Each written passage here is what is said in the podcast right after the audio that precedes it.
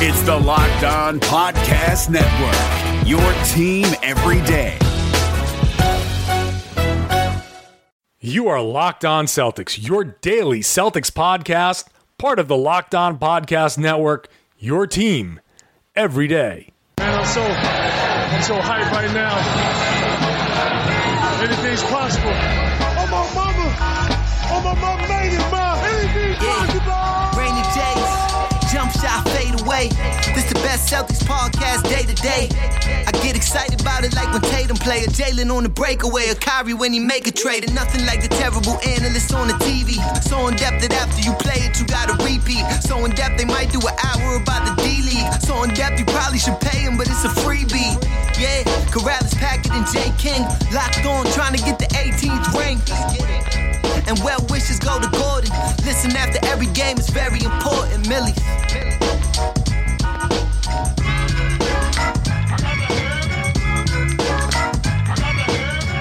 Hello, everyone, and welcome back to the Locked On Celtics podcast with the Rain and Jays.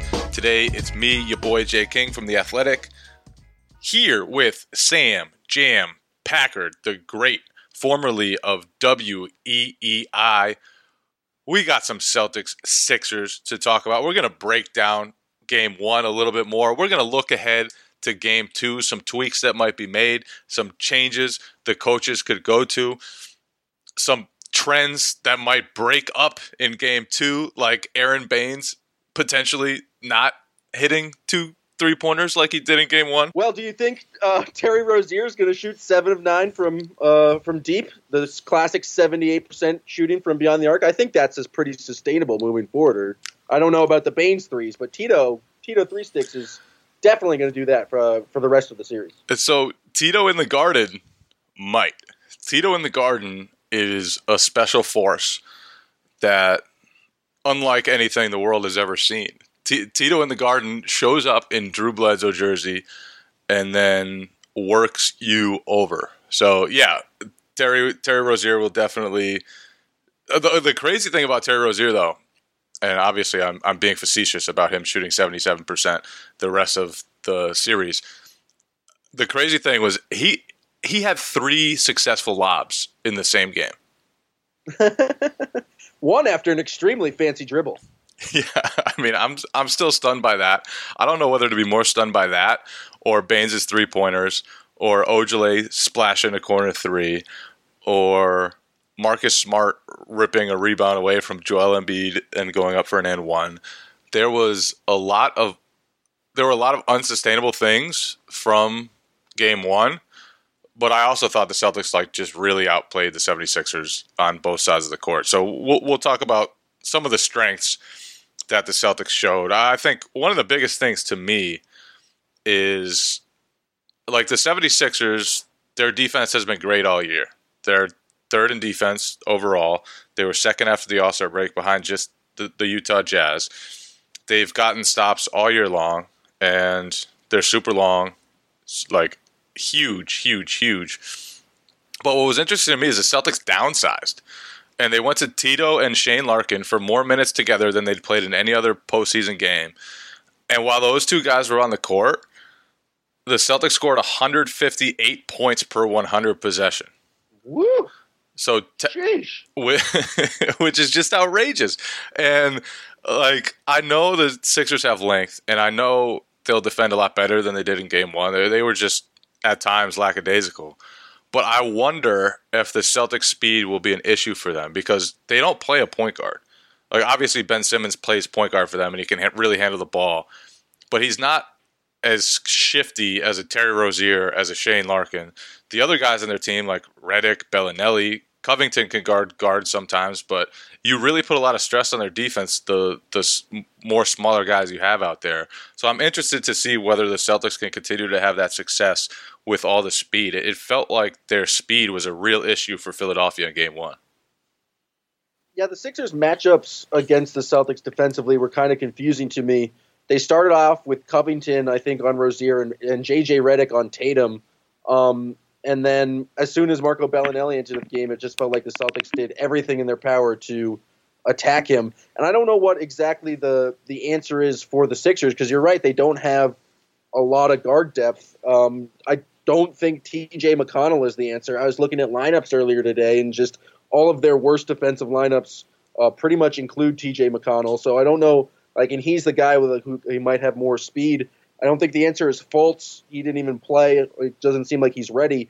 So I don't know what the what the like other than just better effort. And, Yeah, may- maybe better it's- execution. Maybe it's just play better. Maybe it's just the Celtics. I think that I think that's the key thing is just play better because they left some a lot of wide open shots for the Celtics. Terry Rozier, like it felt like it, half of his threes were were super open, but like what's the deal with Marco Belinelli? It feels like the he as soon as he entered like stepped on the court, the the Celtics were just attacking him in switches, attacking the mismatch, and I just don't know what the what the Sixers do because he feels like especially in that Heat series, him getting hot and him shooting um, three pointers were was important for the Sixers. They need those guys like Redick, like um, Belinelli, like Ilyasova to make shots. But if they're not going to be playing top notch defense, I just don't know what, like what they do. Jayson Tatum got to the line um, more so than I can remember uh, anytime in the playoffs or just like in recent uh, kind of the second half of the season, and that's because he was just able to attack players like Belinelli and players like Redick, and so they have this problem where they don't have enough of the the quicker guys, like you mentioned, enough of the guards, but then they have this kind of a size mismatch, because they decide to put Covington on um, the point guard, and then someone like Tatum gets uh, gets smaller guys against them. So I don't know what the exact adjustment is. The the matchups really seem to be favoring the Celtics in the series, but that's easy to say after a game one where the, the Celtics made an insane amount of threes and the 76ers just didn't really make that many. Yeah, and I think one area to watch moving forward is the Sixers' offensive rebounding. Like they're huge, and I do think the Celtics are going to try to play small at times. And until Jaylen Brown gets back, they're going to have to play really small. He might be back by game two, who knows? But the the Sixers are just they're just really strong and really big, and they can, they can get rebounds in a way that Milwaukee just couldn't. Like Milwaukee is one of the worst rebounding teams in the league. The Phil- Philly is just totally, totally opposite of that. Dario Saric beasted the Celtics a couple of times. Um, Embiid obviously is is just mammoth, mammoth human. So they they have a lot of guys who who can get offensive rebounds and hurt you in that way. So I'm interested to see see what happens there if the Celtics can hold up, especially when they move Al Horford to center. And as as far as like I, I, I, I do want to see what happens when the Sixers are locked in. The one play that stands out stood out to me in game one was when there was an out of bounds violation and Marcus Smart was just like, Ooh, nobody's getting back on defense. Let me just run this up the court and draw a defender and then I'll pitch it to Terry Rozier who's wide open. And that that was when you were like, Are they ready for this series? Are the 76ers still like in rest mode after six days off. So it wasn't Philadelphia's best effort. They'll play a lot, lot better. Uh, but I, I am definitely interested to see what happens with the speed, especially like with who they guard, who they choose to put Belinelli on, who they choose to put Redick on, and, and who guards Rozier. Like Rozier is faster, I think, than any defender they have. And I know Simmons is a really talented defender, and I know Covington is a really good defender but Covington had trouble staying in front of Rozier, and I don't know what, whether that'll happen for all all the games, uh, but it definitely happened in Game One. And the Celtics, like they hit a ton of shots, and they got shots from from weird guys at times, like Baynes, but they also manufactured some really good looks, and they were really successful at the rim and, and drawing free throws, especially Tatum. So they had a much much more successful offensive night than I expected. Once I heard that Jaylen Brown was definitely ruled out. NFL teams making bold final moves before the start of the season. From our local experts to your ears, these are the biggest stories on the Locked On Podcast Network. The Tennessee Titans have announced a one year deal with linebacker Jadeveon Clowney, reportedly worth $15 million. Tyler Rowland of Locked On Titans tells you if it's going to be enough to get Tennessee back to the AFC title game. In other moves around the league, the Miami Dolphins named Ryan Fitzpatrick starting quarterback, which means Tua will be back up for the time being. And the Detroit Lions have agreed to a one year deal with running back Adrian Peterson. Peterson was released by the Washington football team last Friday.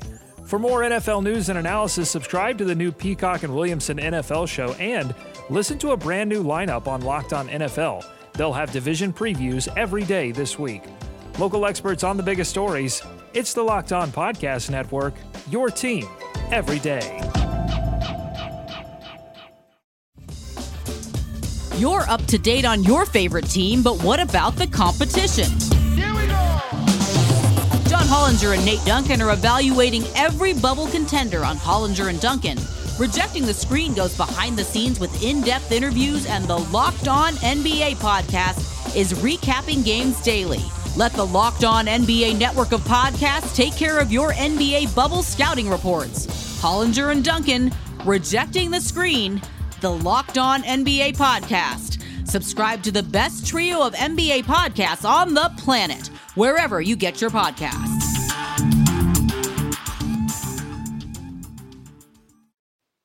Yeah, the the the shot making was kind of insane. I mean, just when you talk about Baynes, Baynes took a in the first half just took a three from the top of the key, which was awesome. Just because Embiid was pretty much in the restricted area and he was just forcing him to do something. But the shot making from the Celtics, especially in the first half, I thought they did.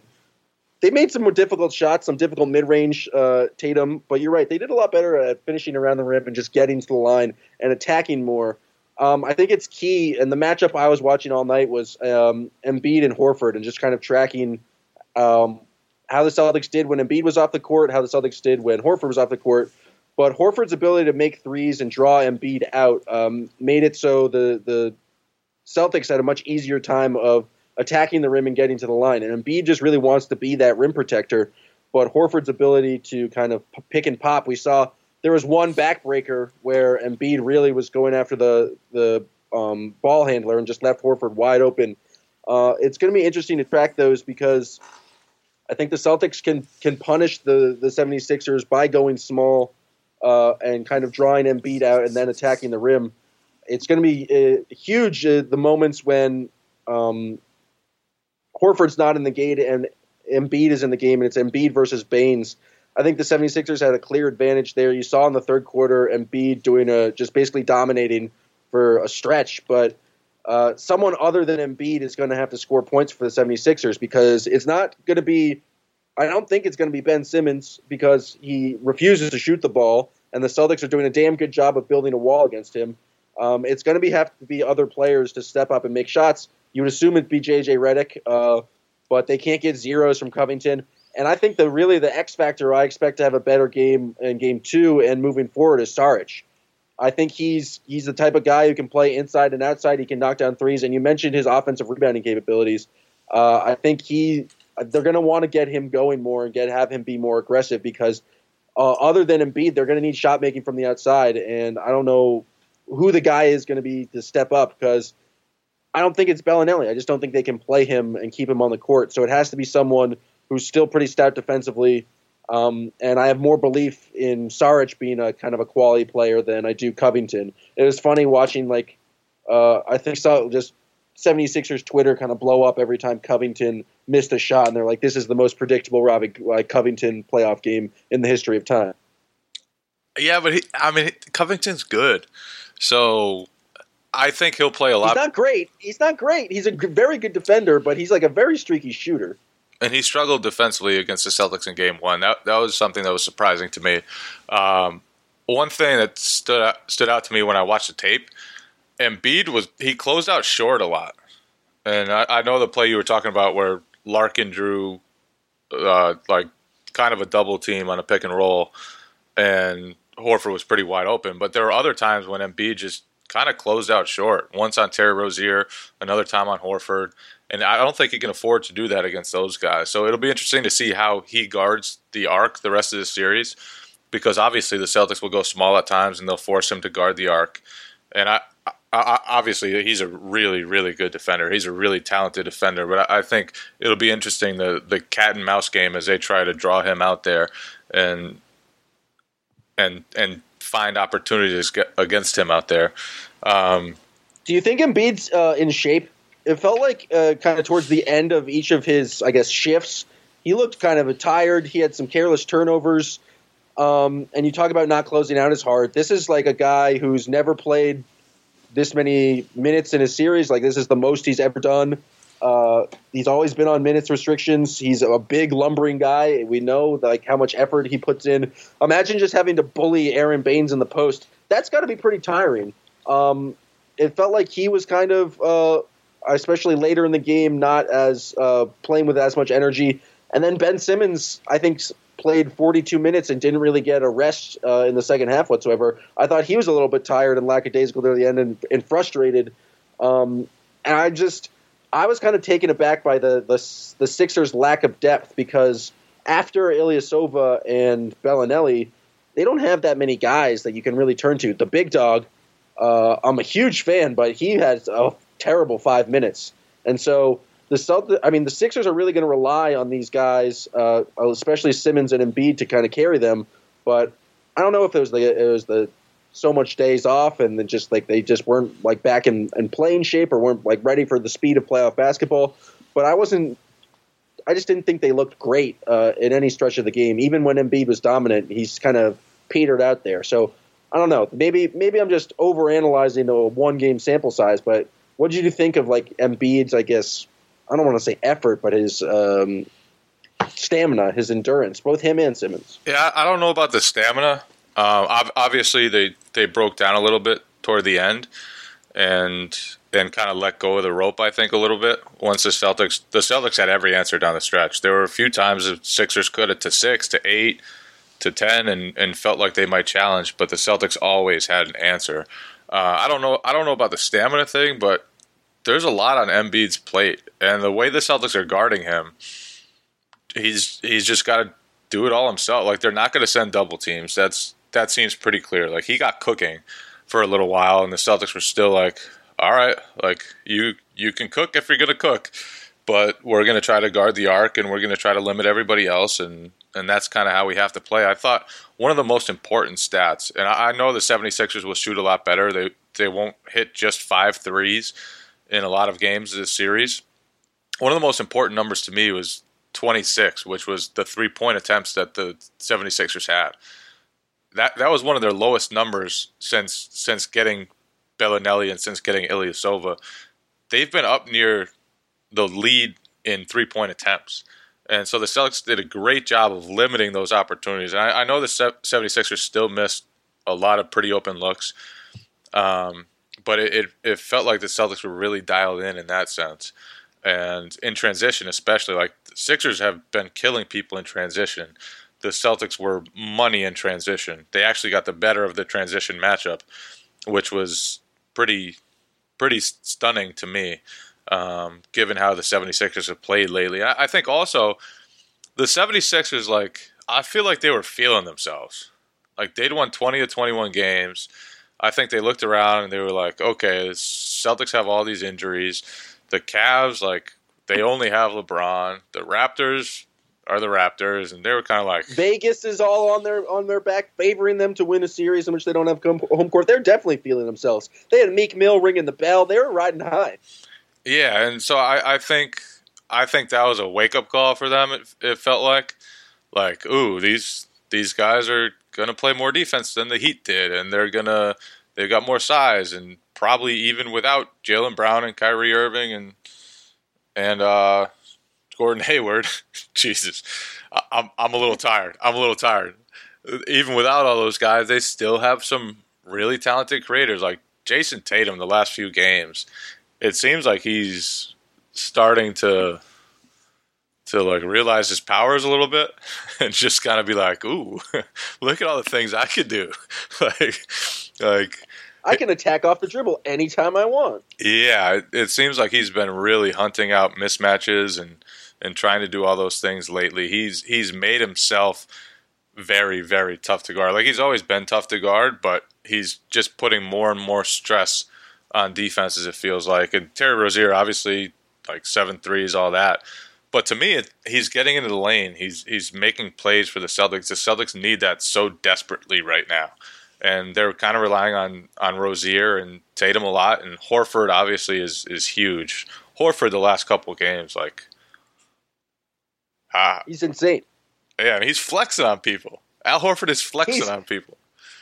It's his go-to move now, and it's so like playoff Horford's awesome. But he was, uh, talk about like efficiency and exactly when the Celtics needed it. Like they, he came in uh, after sitting on the bench for a while in the second quarter and had a, had a great run, and then had a, a stop uh, or a great kind of 5-0 run himself in the in the fourth quarter. He's been fantastic, and so I don't know. Like I don't know if if having Al Horford score 30 points or or Al Horford, Rozier, and Tatum score 30 points is going to happen in Game Two, but I'm kind of confused and about what exactly the the Sixers adjustments will be moving forward, other than just like more effort on the defensive end. Yeah, I, I Joel Embiid kind of just blurted out that he thinks they're going to switch everything moving into the future. Um, I don't know if that's a play because like doesn't that just mean Terry Rozier's dribbling past Joel Embiid and then or you have like I just don't know if that's and then if they switch everything, they still have the problem of um, you have Marco Belinelli on uh, Jayson Tatum, or you have JJ Redick on Jayson Tatum. Like they were switching everything other than like pick and rolls that involved Embiid. I don't know if that exactly is the the problem solver there. Yeah, we'll we'll we'll see how that goes if they try it. Um, they definitely did struggle to defend Al Horford pick and pops, and they they gave, they gave him a lot of separation, obviously. And they, there was another pick and roll, like the Larkin and Horford pick and roll, where Horford ended up wide open, and there were a couple times Horford got caught lobs, so they had a lot of trouble defending that. So maybe switching is a better answer. Maybe maybe they'll just have to make guys make great individual plays. Uh, but it'll be interesting to see what what they do moving forward with that. Uh, I'm also interested to see how the the Marcus Smart game within a game goes because the 76ers are daring him to shoot as much as I've seen anybody dare him to shoot. And everybody dares him to shoot but the 76ers are going like so far out of their way to be like please please please marcus like take that one yeah and he's doing it because he's marcus smart and you can't dare him to do anything. You never marcus smart every single game of truth or dare has chosen dare. And anytime he's always like done it. And i think that that's just a case of like brad stevens coaching. I think marcus smart is going to take some of those threes. What was he two for eight in the game from three? Um, and I think Brad has to tell Marcus, "Hey, let's uh, let's try to work for a better shot." But I think Marcus has to keep shooting just to keep them a little bit honest. I mean, really, you see, well, on the other end of the court, Ben Simmons just like refusal to shoot. I think it makes it so much easier for the Celtics um, to play defense. They can help off of uh, Ben Simmons, like they can build that wall and just kind of stand in at the free throw line, and he's not going to do anything. And I think Ben Simmons would be so much more dangerous. I don't care what percentage he shot if he just occasionally pulled up from three. Like his unwillingness to even attempt a three just makes the game so much easier. So I think like daring Marcus Smart to shoot is I think in the long run a, a, better strategy for the Sixers. But at some he's going to shoot them and he's going to make uh, them occasionally. I just think it's it's it's not going to be the be all end all of the like it's it's not going to be the end of the the Celtics offense if Marcus Smart chucks a couple threes. That's what Marcus Smart does for his entire career. He's been chucking threes. I think the Celtics can kind of find the workaround, but the fact that he's just willing to shoot, I think just like it changes people how you guard him and kind of opens up space for him more when he does decide to attack. So I don't know. I don't think it's like the, the biggest deal in the world. I would I'm all for if someone's giving you that shot, you're an NBA player, you really should be taking it. Yeah, with confidence, and that's what Marcus Smart does because he does everything confidently. he does do things confidently. I thought he had a really bad first half. He uh, oh, he was trash. He was garbage. A lot of dumb turnovers from Marcus Smart. Dumb turnovers, passes where they shouldn't should never have been thrown. Forced passes. He fouled Redick on a three. Like he had some rough, rough mistakes in the first half, and then totally redeemed himself by by big boy Joel Embiid for that rebound and one. Classic Marcus Smart. Just just an absurd play. How many guards in the league could make that play? Just just very very entertaining. Classic Marcus Smart. So I I thought I was I was being like, ooh, sneaky reporter. Let's let's ask Marcus Smart after the scrum if he talked to Bill Russell, and he was like, yeah, I didn't even know he was there. I was so fo- I was so focused on the game. I was like, oh, okay. And he's like, that's a legend, though. I wish I'd seen him. I wish I'd known he was there. But classic Marcus Smart. Like had no clue that Bill Russell was there because he was just just too focused on the game. Just just blacked out in his competitive competitive zest. That's what happens to Marcus Smart. Is he has never remembers what happens in the game because he is just filled with rage. Yeah, I thought another good anecdote from Jay King of the Athletic. Uh, tell tell the folks about Yabu's outfit post game. I mean, he was he was looking very dapper. He had on the uh, the turtleneck underneath the uh, a nice little a dark blazer, and he was walking walking out of the arena. And Jayson Tatum called him over so that he could take a picture of Yabu in it, in his dapper outfit. And then Terry Rozier, while he while Yabu was walking over to Tatum, was like, "Yo, you gotta wear that shit next game, bro." it was it was a wonderful sequence of events.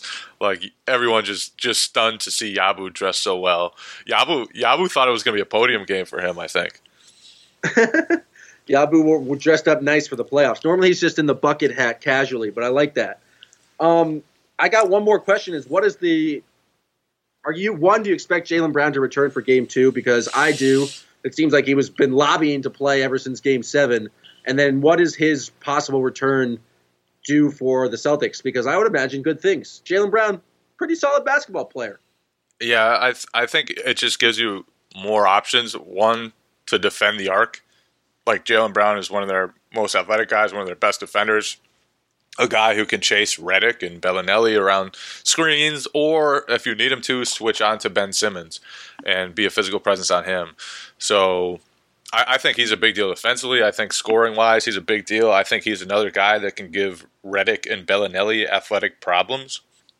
So I, I think Jaylen Brown in this series, in any series, is a big deal. But it feels like in this series, especially, he's maybe an even bigger deal, even if it didn't feel like that in game one when the Celtics were just blitzing the 76ers without him. Um, I don't know whether he will play. Hamstrings are tricky, man. I, and I know I know he's been lobbying to play, but the Celtics want him to be cautious. It, obviously, the schedule worked out nicely, where they get two games, two days in between games, and give him an, an extra day to, to recover and, and get better. But I, I think they they want to make sure that he's he's able to to play without the potential of re-injury when he gets back. Because hamstrings, man, those things can really really linger and you can you can just keep tweaking them and never gets better. So Brad Stevens has always always tried to be cautious with hamstrings. So we'll see. Yeah, didn't Jaylen didn't Jaylen say that he's like trying to come back from like a what would normally be a two week injury in two days? Like I, I I can imagine the Celtics being very cautious, but um, I just don't know. I, I think they need him if the if the they're gonna eventually win this series. Which after even after game one, the the 76ers are still favored by uh, the fine folks in Las Vegas to win the series. And we never got an official prediction from your boy Jay King, the kid. Um, so I was curious uh, what you think is going to happen in this series. And we saw you you have the uh, the luck of having seen Game One and you being able to take that into your prediction. But so, what's the official prediction? Both John and I uh, said Celtics in seven, but that's that's just because we're both uh, huge homers. You're an objective journalist, so I want to hear your prediction. So before the series, I said Sixers in six. Um, game one, game one may have may have impacted the way I look at things. Um, Don't may have anything. Tell me definitively what your new prediction is. Is it still Sixers and six? I'm not a huge prediction guy. I'll, I'll stick with Sixers and six. I'll, I'll be I'll, I'll pretend like I gave that before the series, and I'll I'll stick with Sixers and six. So you think that the Sixers can come into Boston and take a a game in Boston? It felt like the the Sixers. I don't know if they were shook with the moment or it was kind of the rest thing or all the things we were talking about, but Joel Embiid was quite dismissive of the the Boston crowd and didn't think have any of impact. But I, I like Um, I like Joel Embiid's. I like his spirit, man. Like he he just I like his candor too. He's always been quite honest. yeah. I respect I respect Joel Embiid. He, he's just kind of he just kind of says things. He doesn't really care who who he upsets. He just kind of has the utmost confidence in himself and his team, and he'll let people know that. Here's another guy you love. I know for a fact. You just talk about um, listening to Brett Brown uh, before and after the game. I was sitting next to you during pregame availability, and there's just a big grin on your face listening to Brett Brown talk. You love that man. Brett, I mean, he he speaks he speaks in a way that makes me feel bad about my writing because he's like he speaks. He he He doesn't. speaks in stories. They were, he was asked about Marcus Smart, and he's just like, I've been like recruiting, watching Kansas film, going back, and we saw Oklahoma State, and then it's just like a perfect transition into talking about Mike Marcus Smart, the winner, and the like basically impacts winning.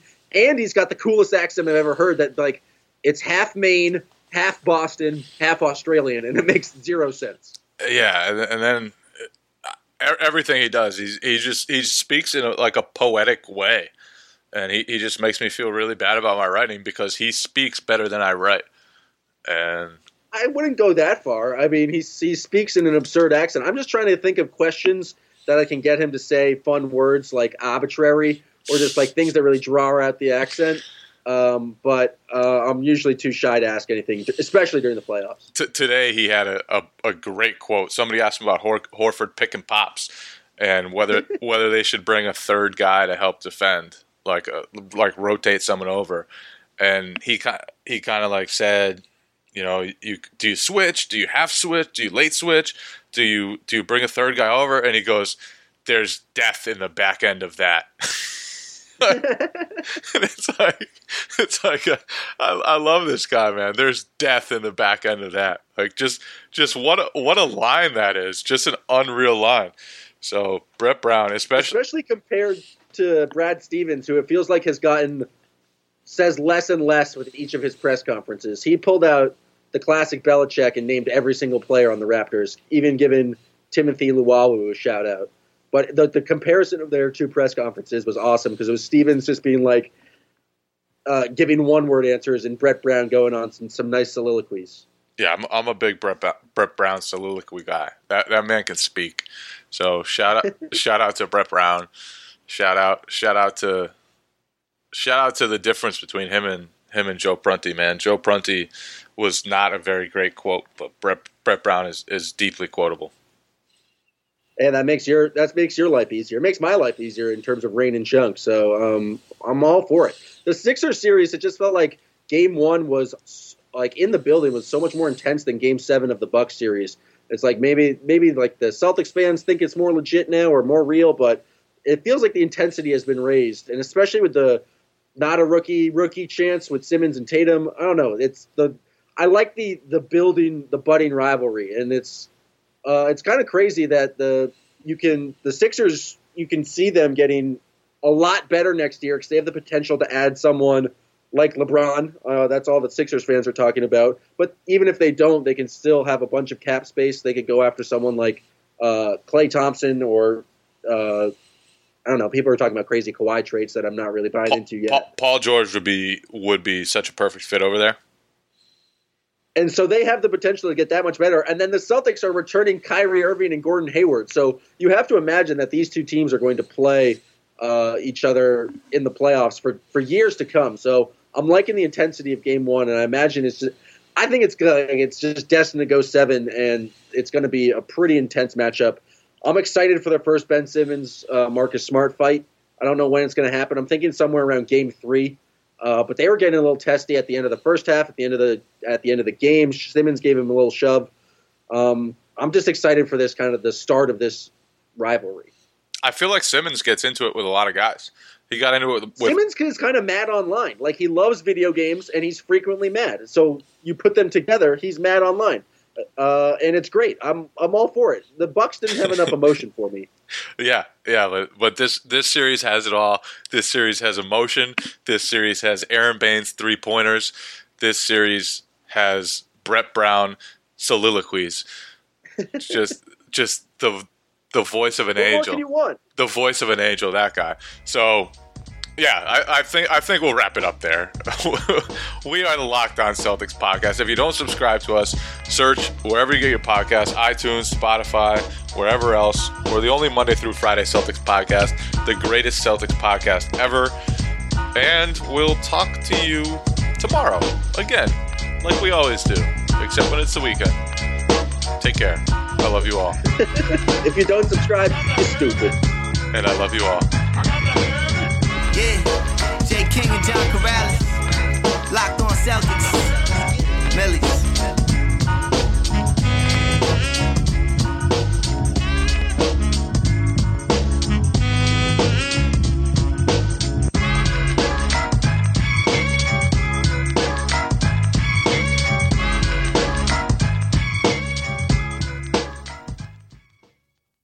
Hi, guys, this is Josh Lloyd, host of the Locked On Fantasy Basketball podcast. The NBA is back, so that means that fantasy basketball is back in one form or another. We've got daily fantasy, but there's also some fantasy leagues with the resumption of play with these eight regular season games in Orlando, and Locked On Fantasy Basketball is going to have you covered. It's not just for fantasy basketball, though, because we recap all of the games across the NBA. So if you're looking for a broad overview of the action across the league every day, Locked On Fantasy Basketball is the podcast for you.